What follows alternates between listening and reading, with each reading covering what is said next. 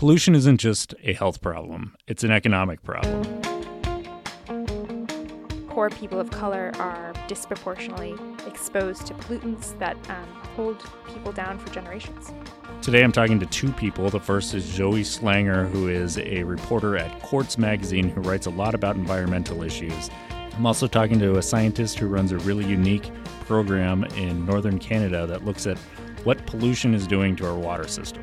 That and more on Science Island, KACR 96.1 in Alameda. Leah, two weeks ago, I got to go to this science conference in San Francisco, and it was truly incredible. I got to see what I think could be seriously a cure for cancer. I learned about laser dentistry. Nice. Um, yes. the future is almost here. We will never get our teeth drilled again.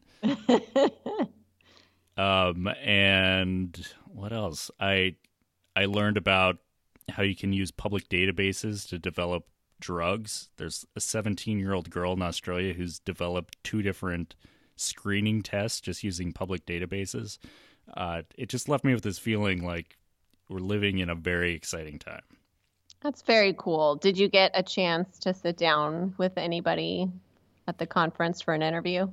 I did. So I talked to Zoe Schlanger, who is a writer for Quartz and Newsweek, and I talked to her about her piece, which recently won a Science Journalism Award for air pollution in this neighborhood in Detroit where they have like five coal plants set up in the same neighborhood. Um, so that was really interesting. And then I also met with this woman who's in charge of a project in Canada where they've taken all these lakes up north and used them to test how, uh, for instance, pharmaceuticals change food, the food chain and the ecology of these lakes. So it's a really unique project, and they're so far north that they're kind of away from pollution and they can really see what's happening to our ecosystem. Mm, and it's kind of nice to have a light shown on pollution in the sense that I think a lot of people perceive the bodies of water around them as being so much cleaner than they were maybe a generation or two ago. And so it's sort of perceived as like our work is over.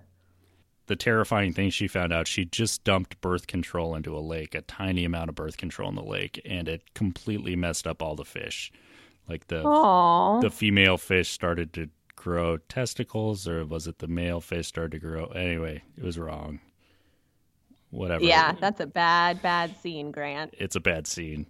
Um, makes you worry about what's in your water a little bit, but I. It's just a cool project, and it's nice to know somebody's out there testing this stuff. Yeah, absolutely. I'm here with Zoe Schlanger, who's one of the country's foremost environmental reporters. She works for Quartz, but she recently won an award for a series of articles she did on Detroit and the pollution problems there, which go far beyond Flint.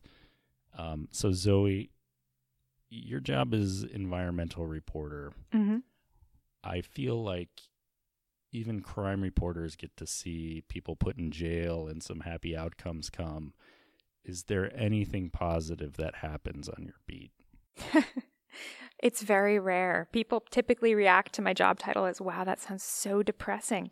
And it truly is. Um, I, I feel like I actually don't have that much to be hopeful for, except the one cool thing is I get to see people in communities actually like kind of really organize themselves and, and have positive outcomes for their local communities. Sometimes environmental activism at the very local level works. So, what are some examples of that that you've seen?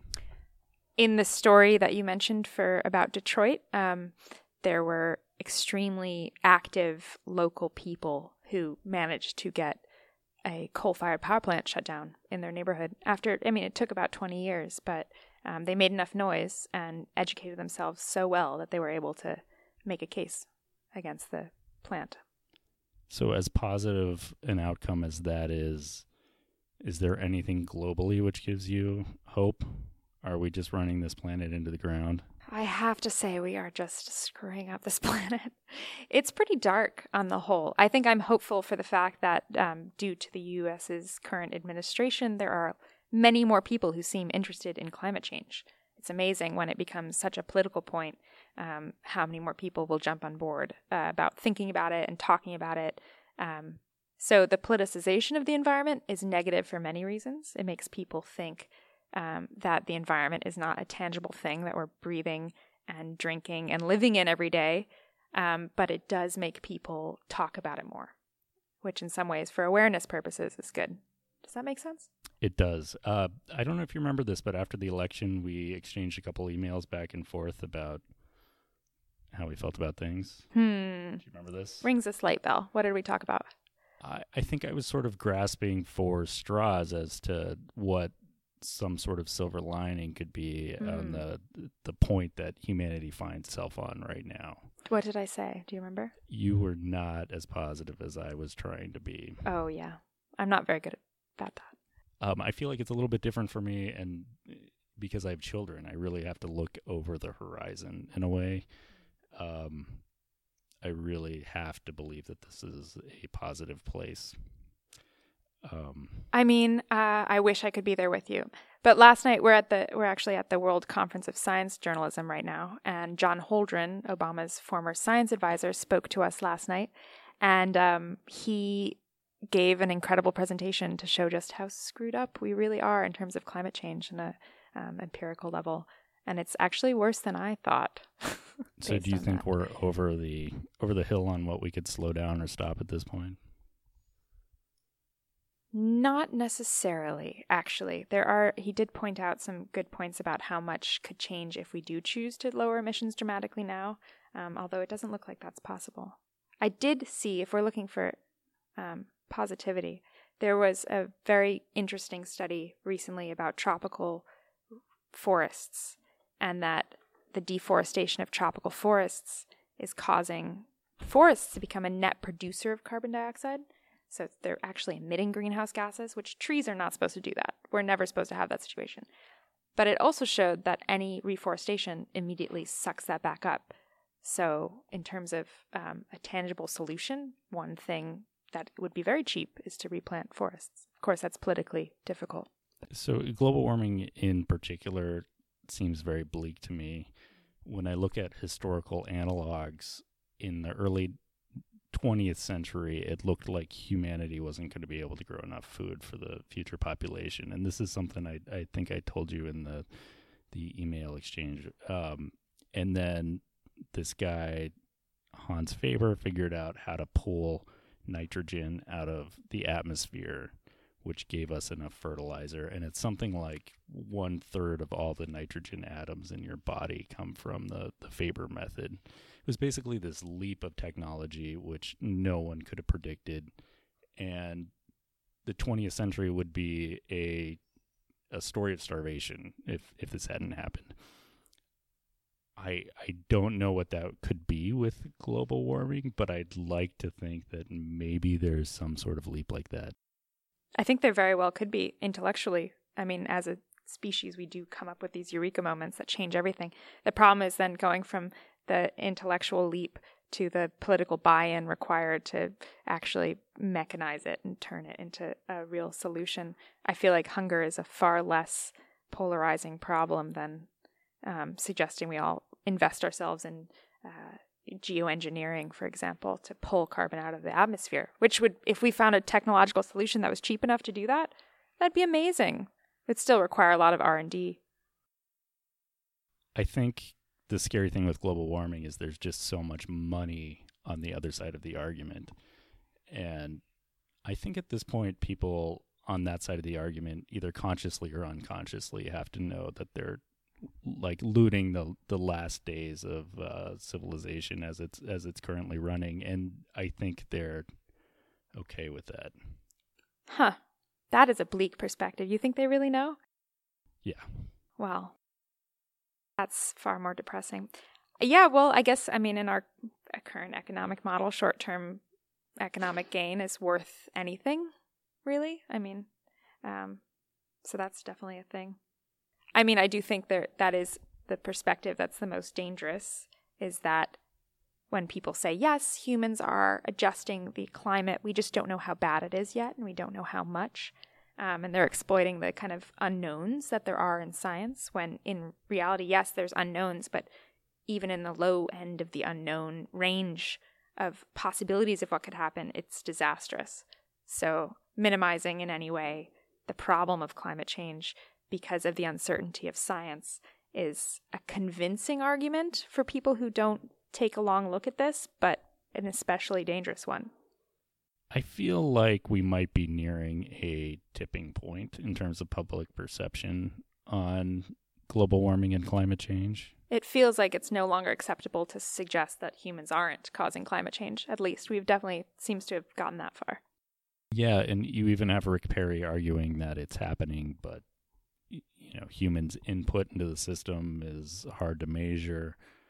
Um, I think we're getting close to the point where we may be in for a couple decades of panic on it, which is probably what needs to happen in order to fix it. Yeah, I guess we just have to hope that panic doesn't flip into lack of doing anything for for how dire the situation is.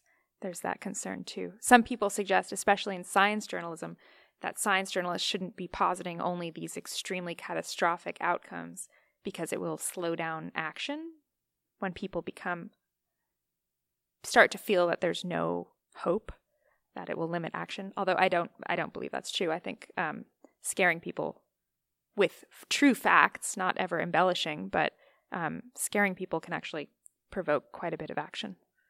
Yeah, and I don't want to be too sky is falling on this. Um, you know, it does look like we're in for a five or six foot sea level rise by 2100 um, which is terrifying and catastrophic, but that still gives us some time.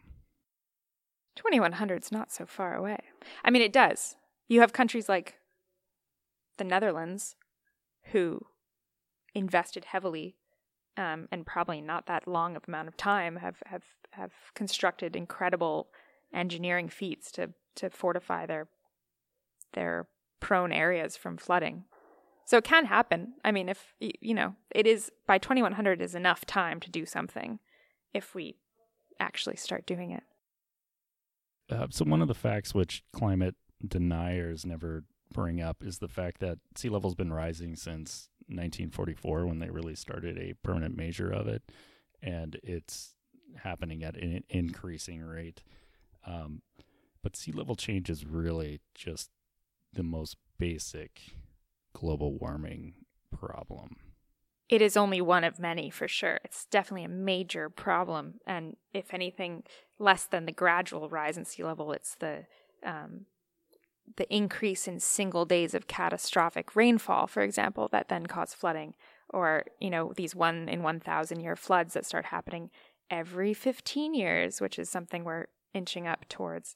Um, these are also major, and these are all related to sea level rise, but there's a million ripple effects of that. But yeah, and then you have this long list of everything else increased wildfire, drought, food becoming less nutritious. Is there any positive thoughts that you have about global warming? Are we making any progress anywhere? We are making progress in terms of societally talking about it, and that's really good.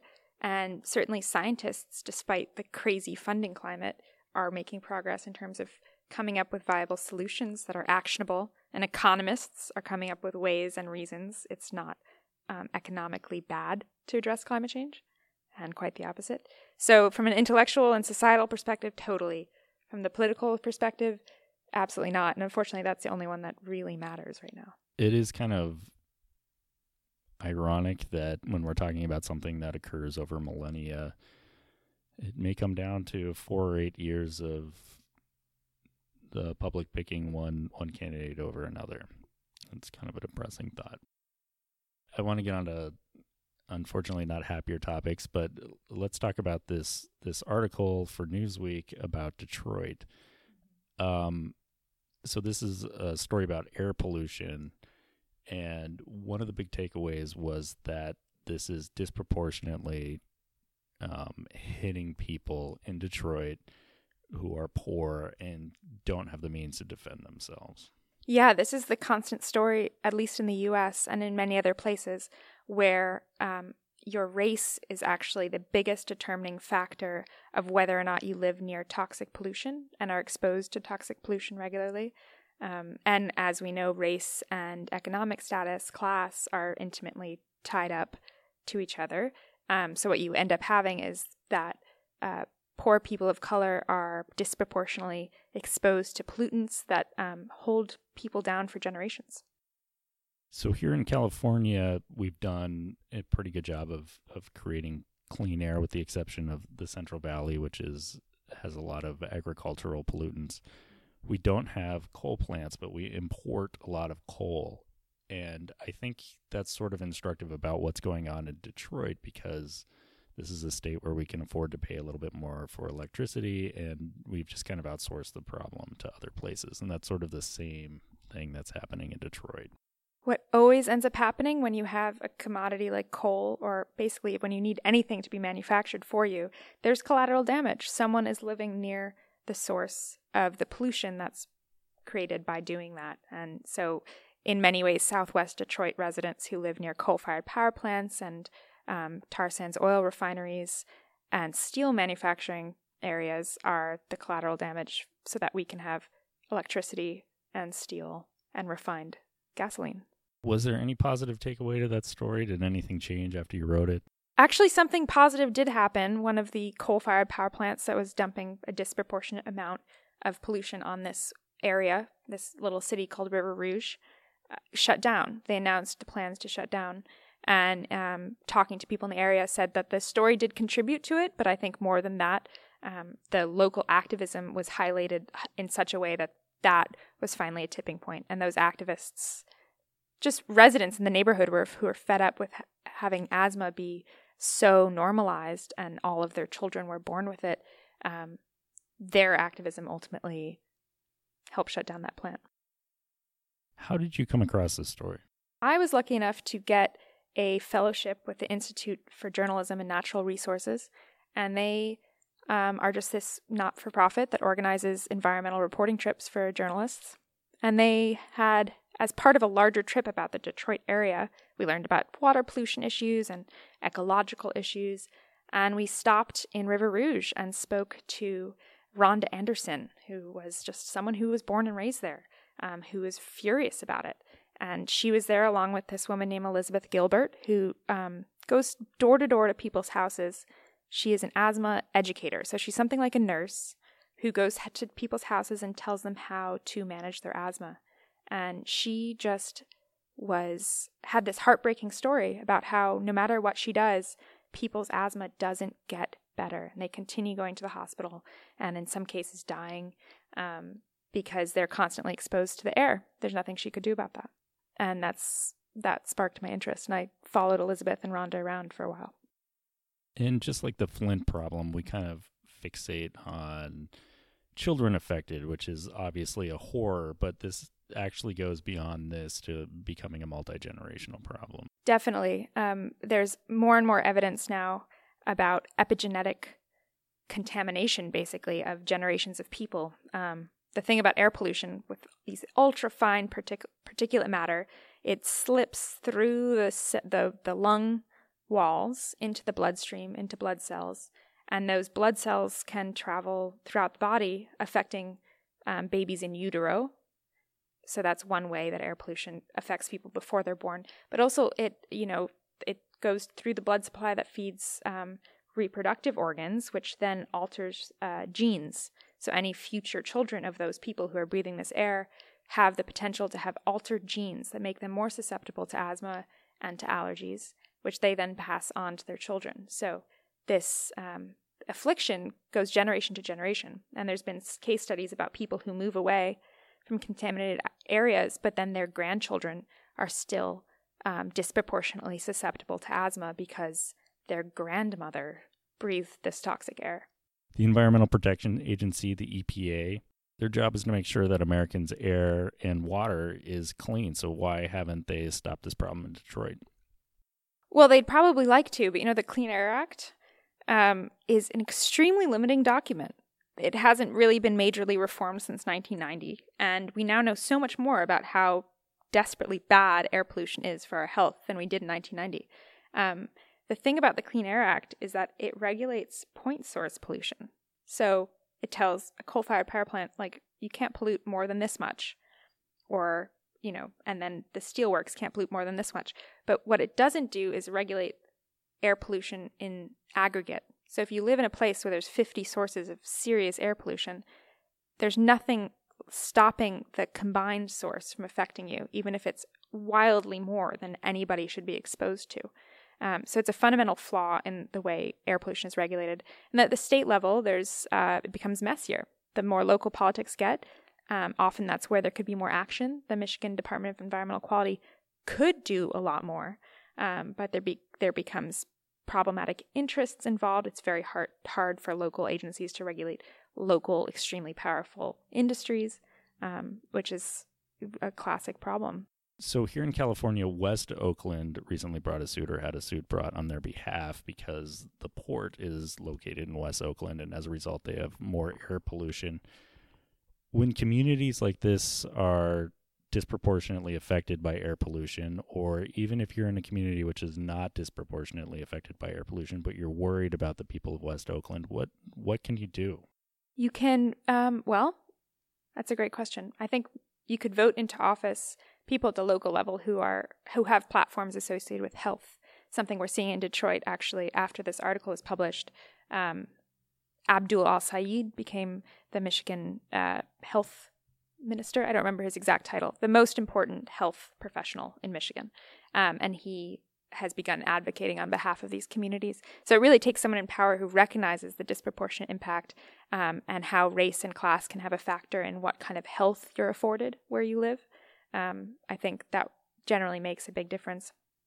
And honestly, probably donating to local organizations that you think are doing a good job of getting the word out because public pressure does something. And in a macro sense, do we have any chance of, of cleaning this place up? And by this place, I mean the planet the Earth. The planet? That is a tall order. Um, I think so. I think in the sense that I don't talk to young people anymore who don't believe climate change is real, who don't feel appalled at what's going on and think all of us adults have our heads in the sand for not doing something sooner. Um, it's very cliche to have hope in the kids, but I think should they come of age before it's too late to do anything, which maybe that's moment's already passed, I'm not entirely sure. Um, we'll be in pretty good shape in 20 years. All right, Zoe. Well, thank you so much for coming on Science Island. I really appreciate you taking the time and congratulations on your journalism award. Thanks, Grant. It's fun to be here. I'm here with Pauline Gerrard, and your current job is Deputy Director of the IISD Experimental Lakes Area. So, this is a super interesting uh, project that I, I, recently came across. Um, there's a variety of lakes in northern Canada which are used just for scientific exploration, right? Yeah, that's right. We were set up uh, almost 50 years ago, so next year is our 50th anniversary by the Canadian government um, with the idea of looking at the impacts that humans are having on freshwater ecosystems at the whole ecosystem scale. So we're located in the boreal shield in a region where there's lots of little lakes and not a lot of people, and we basically treat our lakes like test tubes. So in the early 2000s, we were very interested, and we continue to be interested in, in the idea of pharmaceuticals in freshwater environments. Um, a lot of pharmaceuticals are not treated by our standard wastewater treatment plants, and so they end up in water downstream from wastewater treatment plants and downstream from cities. Um, a very common pharmaceutical is uh, the birth control pill. It's used by millions of women around the world. Um, and so we wanted to know that it's a hormone that impacts uh, many living things, not only people. So we wanted to know what does that hormone have, what impact does that hormone have on fish uh, that are seeing elevated levels of it. So we added artificial estrogen to one of our lakes. So how do you do that? Do you just dump a bunch of pills into the lake? uh, we look at what is the average level of artificial estrogen that's seen downstream from from urban cities. Wow, so this is tiny, tiny amounts of estrogen then. Yeah, and then we add it, kind of simulating the way it's being added or the way it's coming into natural systems from wastewater treatment. Um, so we added it uh, slowly over the course of two years, I believe. Um, and then we watched as we were adding it, you know, every week or every two weeks, we added a small amount. And over that two year period, we watched changes in the chemistry and changes in the insect populations and changes in the fish populations in the lake. So don't hold out on us. What what happened? So it's pretty crazy, actually. Um, the fish, particularly the smaller fish in the system, were very uh, highly affected by the estrogen and the male fish, fathead minnows. Those are kind of species that we were really looking at. They're little minnows. They, the males started to become feminized. So their reproductive organs started to act as if they wanted to make eggs. And they lost the ability to reproduce. And after three years, the population totally crashed. That's kind of amazing. So, what does that mean when a male fish starts to have female characteristics? Like, what what would show up? The the important part is it means that they don't are no longer producing sperm and they cannot uh, reproduce. So there's no new baby fish coming into that lake. What we've been able to show is that uh, estrogen does have an impact on uh, freshwater systems, and that there should be kind of stronger regulations in place to control uh, estrogen or, or clean up estrogen uh, as part of wastewater treatment processes.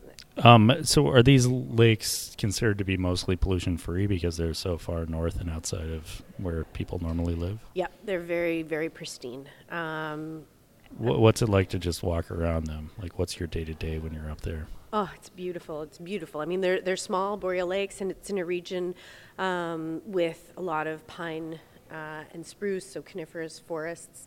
There is wildlife. We have bears and moose uh, and wolf, coyotes, but you don't see them very often. It's not what a biologist would might call a productive area. There's not a lot of food. It's pretty cold. The lakes are frozen from mid-November, early December until uh, mid-April. So, kind of rapid fire. Like, what are what are these the, the things you guys are looking at now, and what's what's going to come up from you guys? We're starting next year a big project looking at the fate of uh, oil in freshwater systems. Very little is known about what happens to uh, oil when it hits freshwater, and you know, oil is uh, moved around North America with pipelines and on trains, and there have been spills, and there will be more spills. And the way it is right now, we don't know what's going to happen and we don't know best how to clean it up. We're at the same time going to be doing a shoreline study where we add oil to uh, enclosures that are on the shoreline and looking at different remediation technology and trying to understand really what's the best technology for different shoreline habitat. And we're going to really try and figure out in a field setting, um, understand oil and freshwater systems so that we can make recommendations about how it can be cleaned up when there are spills and habitats that are most sensitive to oil so that maybe we can avoid those habitats when um, pipelines are being designed. All right. Well, thank you so much for talking to me, Pauline. It sounds like a really unique project, and I You're appreciate so you taking the time. Thank you.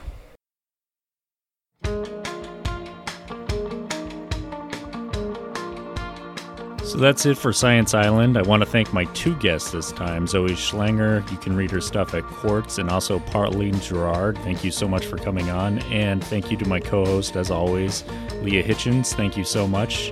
We will be back with a new show next week at the same time on KACR 96.1 FM in Alameda. This is Science Island.